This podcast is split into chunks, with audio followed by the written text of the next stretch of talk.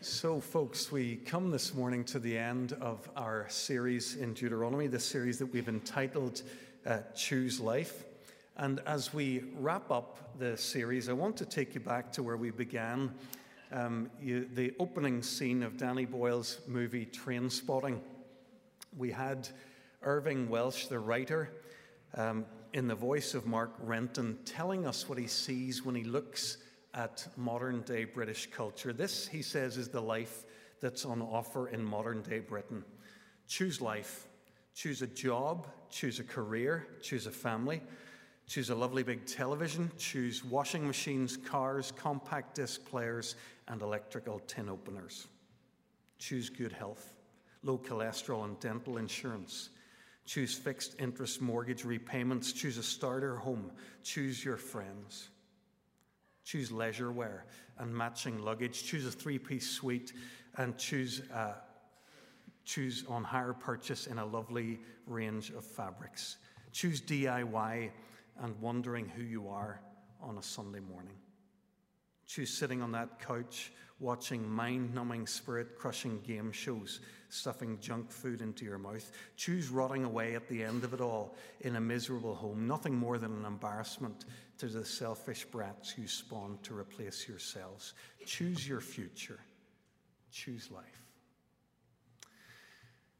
It's a, a harsh but a brilliant piece of writing. Whenever you see the life that's on offer, you find yourself empathizing with Renton when he chooses not to choose that kind of life, when he chooses to reject it. Who wants that kind of boring, trivial, and hollow existence? Choose life, continues Renton, but why would I want to do a thing like that? I chose not to choose life. I chose something else. And the reasons? There are no reasons. Who needs reasons when you've got heroin? The life that's on offer in modern day Britain is pretty depressing. And so it's no wonder that so many slide into lives of desperation, addiction, and despair. Over these last three months, we've read about a different invitation to life. We've read the book of Deuteronomy. We've been listening in on Moses' long sermon as he's come to the people of Israel and he's invited them to choose life. We have built up a picture these last weeks of the life that God is calling us to. Choose life, choose a better future, choose your calling, choose freedom and love Choose gratitude and generosity. Choose to share this life with your kids. Choose true worship, true leaders, and true community. Choose the word of life. My sense is that for most of us who've been here these last weeks, we've listened to Moses' invitation. We find ourselves saying, Yeah, okay. That sounds like the kind of life I'd like to live. Maybe if I just keep doing what I'm doing, if I keep staying out of the worst kinds of trouble, if I keep mixing with the right kinds of people, keep coming along to church, then I'll be okay. I'll somehow end up living something that resembles a good life. Uh, friends, God's word tells me, and my experience bears it out, that that's not even an option unless we make choices, unless we take steps, unless we choose to choose life, we're going to end up drifting along in a culture of death. That's what we want to think about one last time this morning. Don't choose death, choose life. You have your Bibles open there at chapter 30. Look with me at verses 19 to 20. This is where we're going to uh, bring our focus this morning. This day I call the heavens and the earth as witnesses against you that I've set before you life and death, blessings and curses. Now choose life so that you and your children may live and that you may love the Lord your God, listen to his voice, and hold fast to him. For the Lord is your life, and he'll give you many years in the land he swore to give to your fathers Abram, Isaac, and Jacob.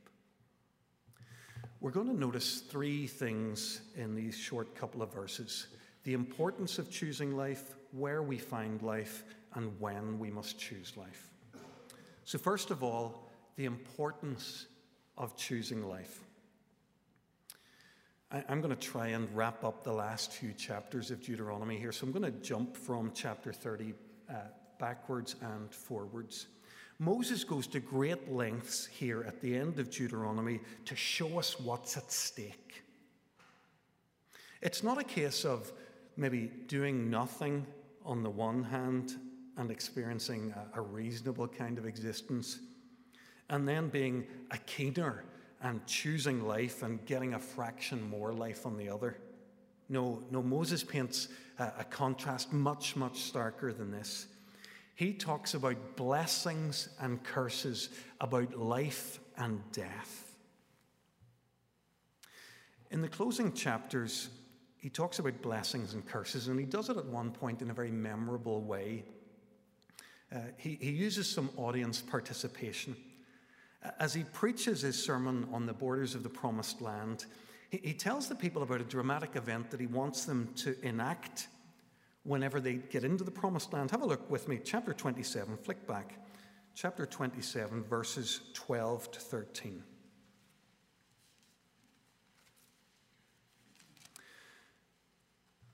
When you have crossed the Jordan, these tr- tribes shall stand on Mount Gerizim to bless the people.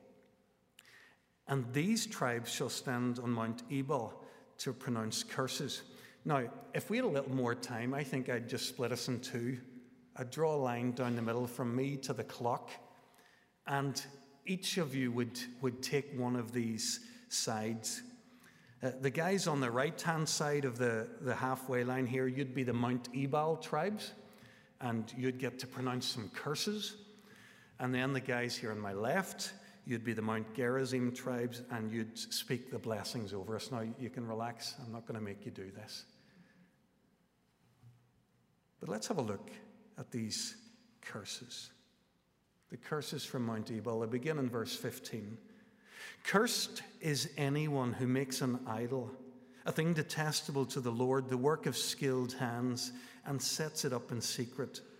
Then all the people shall say, Amen.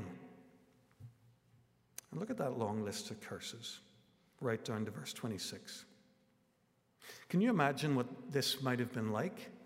To stand part of a huge crowd on a mountaintop, to actually shout these curses out together, to let your mouth form the words, to hear the, the, the sound of, of everyone around you, to hear the community shout these words and to offer a corporate amen in response, I think that would be a profound and memorable experience.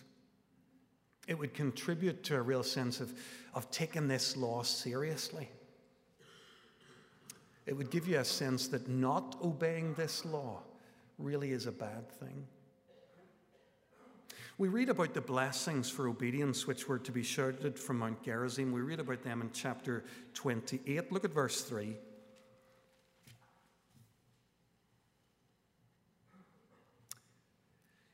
You'll be blessed in the city and blessed in the country. The fruit of your womb will be blessed, the crops of your land and the young of your livestock, the calves of your herds and the lambs of your flocks.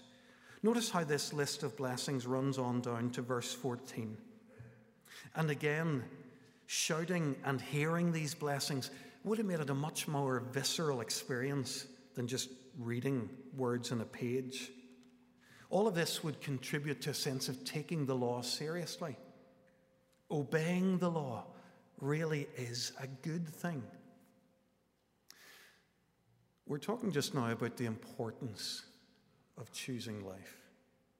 In chapters 27 and 28, Moses has given the people this dramatic ceremony. He wants to impress on them the, the difference between a, a blessed and a happy kind of a life and a cursed, miserable kind of a life on the other hand. But even that contrast between blessings and curses, it doesn't do justice to what Moses says as he comes to the end of Deuteronomy. Come back to our passage, chapter 30. Chapter 30, verse 19. This day I call the heavens and the earth as witnesses against you that I have set before you life and death, blessings and curses. This isn't just about blessings and curses, there's more at stake. It's a matter of life and death. When C.S. Lewis wanted to stress the importance of any person being in a relationship with God in mere Christianity, he put it like this Once a man is separated from God, what can he do but wither and die?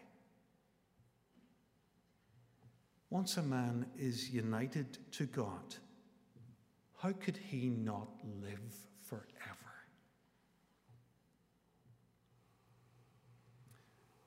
So, the first thing we've noticed in this passage is the importance of choosing life. To choose life is a matter of life and death. The second thing we want to think about is where to find life. And this feels important to me, especially after we've spent a few weeks, uh, not, not long ago, looking at some of the specific laws that Moses teaches in his great sermon. Moses shows us in this passage where to find life. Look again, verse 19. Moses says, Now choose life so that you and your family may live and that you may love the Lord your God, listen to his voice, and hold fast to him. For the Lord is your life. There it is. This is where we find life. To choose life isn't to follow certain rules, it's not to choose a lifestyle, it's to choose the Lord to make him your be all and your end all, your first and your last, your everything. Tell me this is the Lord your life yet? Or are you still mucking about with all of this? Are you still fitting Him into your life rather than building your life on Him? the foundation, the only way you could possibly live. Folks, I sometimes think we, we treat the living God like an ornament. Set him on the mantelpiece of our already constructed life. Or, or we treat our commitment to Christ like a Christmas bauble. We hang it on the tree, thinking it might add some decoration. So long as we live like that, we haven't chosen life and we won't find it. Calvin has this to say about choosing life in God. For until men feel that they owe everything to God, that they're cherished by His paternal care, that He is the author of all their blessings, so that naught is to be looked for away from him. They'll never submit to him in voluntary obedience.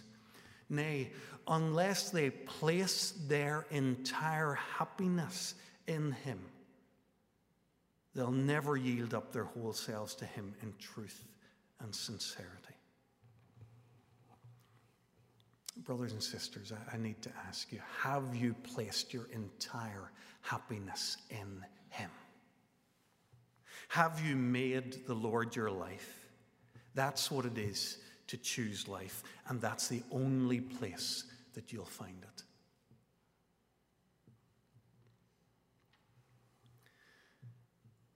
Throughout this long sermon, Moses has been urging people to choose blessings and life rather than curses and death. But he's realistic. He knows how this is going to go. Flick with me beyond our text into chapter 21, or 31, sorry. Run your eye over that last paragraph. Look at verse 27.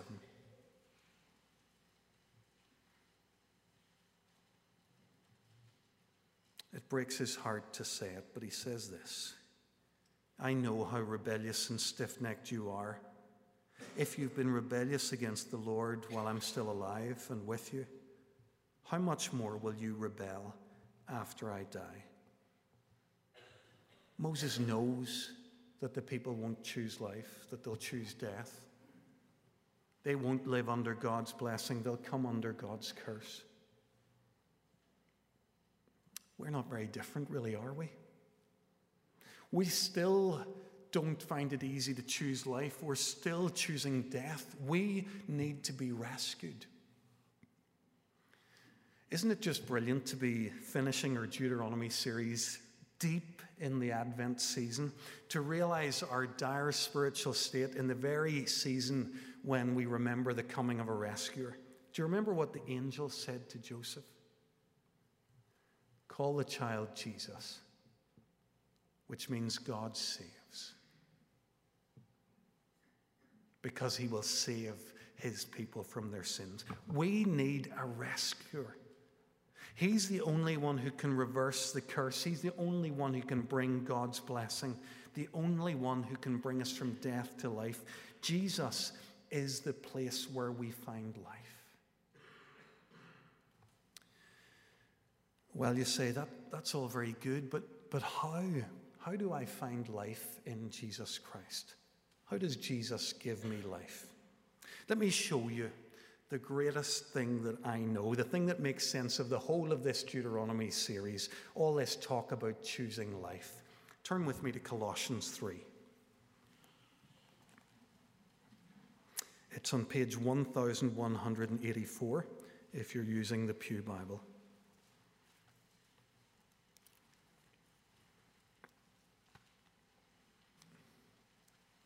Colossians 3. Those first four verses. It's a couple of decades now since Jesus' death and resurrection. Paul's writing to a group of people who, who've become followers of Jesus. He says then, verse 1 Since you've been raised with Christ, set your hearts on things above where Christ is, seated at the right hand of God. Set your minds on things above, not on earthly things. For you died, and your life is now hidden with Christ in God. When Christ, who is your life, appears, then you will also appear with him in glory. Do you see what Paul is doing here? Moses told the Israelites, The Lord is your life. Paul tells the, the Christians in Colossae, Christ is your life. To choose life is to choose the Lord, and that, says Paul, is to choose Jesus Christ. But how? How does Jesus give us life? Well, he draws us into himself. Paul says as much, verse 3 Your life is hidden now with Christ in God. Folks, this is the greatest truth of Christianity. This is what we call our union with Christ. This is why we'll never stop preaching the gospel and celebrating Christmas and pointing people to Jesus. It's because Jesus came so that we can be in Christ, be in God.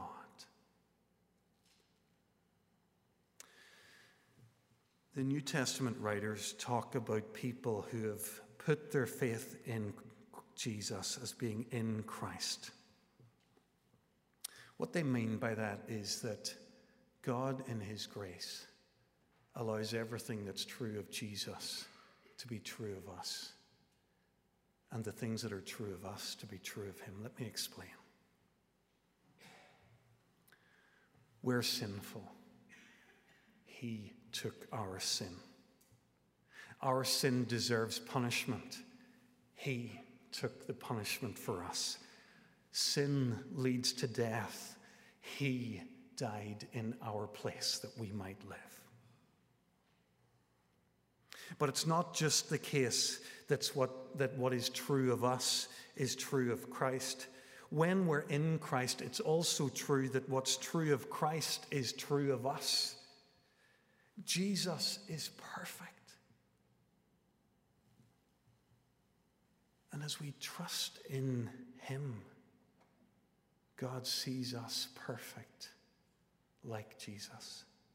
Jesus had power over sin. As we trust in Him, increasingly we're freed from the power of sin over us.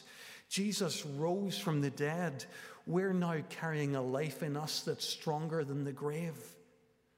So, friends, where are we to find life?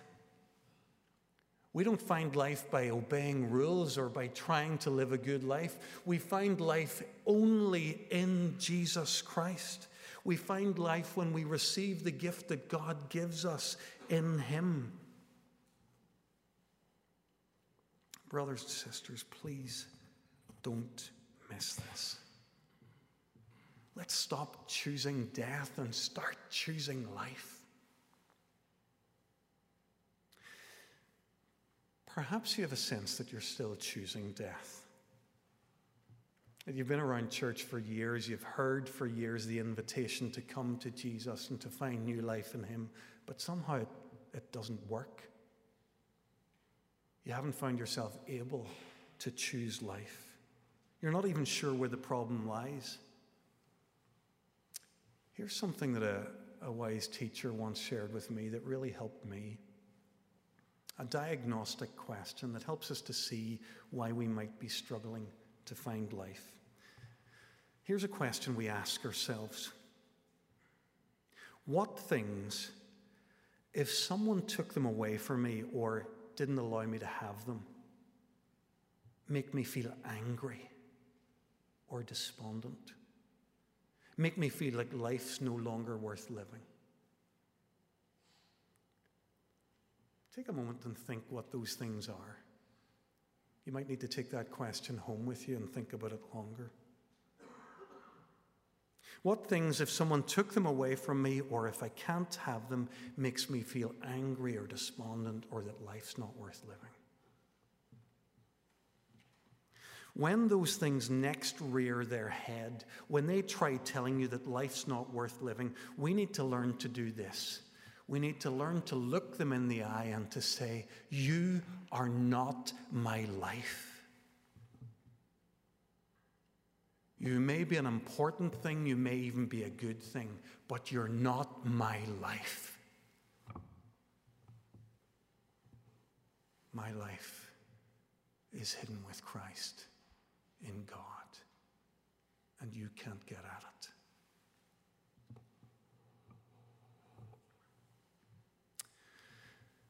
I've tried in recent years to think about this a little bit. I've tried to take up Calvin's invitation and to, to look at my life and see where I place my happiness, just to check that I haven't allowed these things to become my life. I'll start with the trivial and I'll move to the more important things. When I was a, a young guy, I, I loved music always did from my teens. It, it, speaks to me, it moves me. But I learned to see that music isn't my life. I love cycling in the Mournes or in the Alps. That blend of, of exercise in a, in a beautiful natural setting.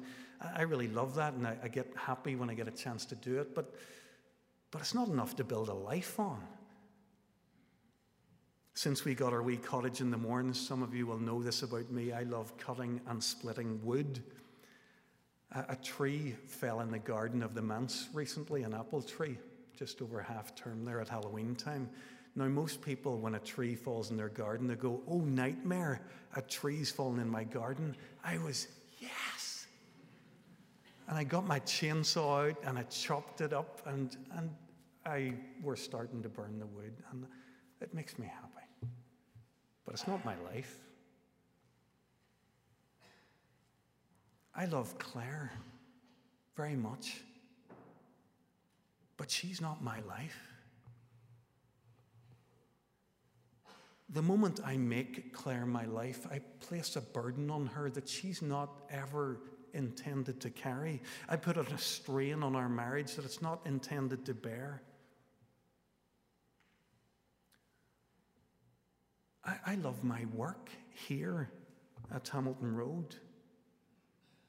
I get so excited every time I see us as a community look a little bit more like Jesus Christ and show a little bit more of Him to, to Bangor. I, I love this community, but it's not my life. You see, whenever we make our church family our life, we always end up feeling disappointed, minister and member. You see, we were never meant to make each other our life, our focus. Jesus and only Jesus. Christ is our life.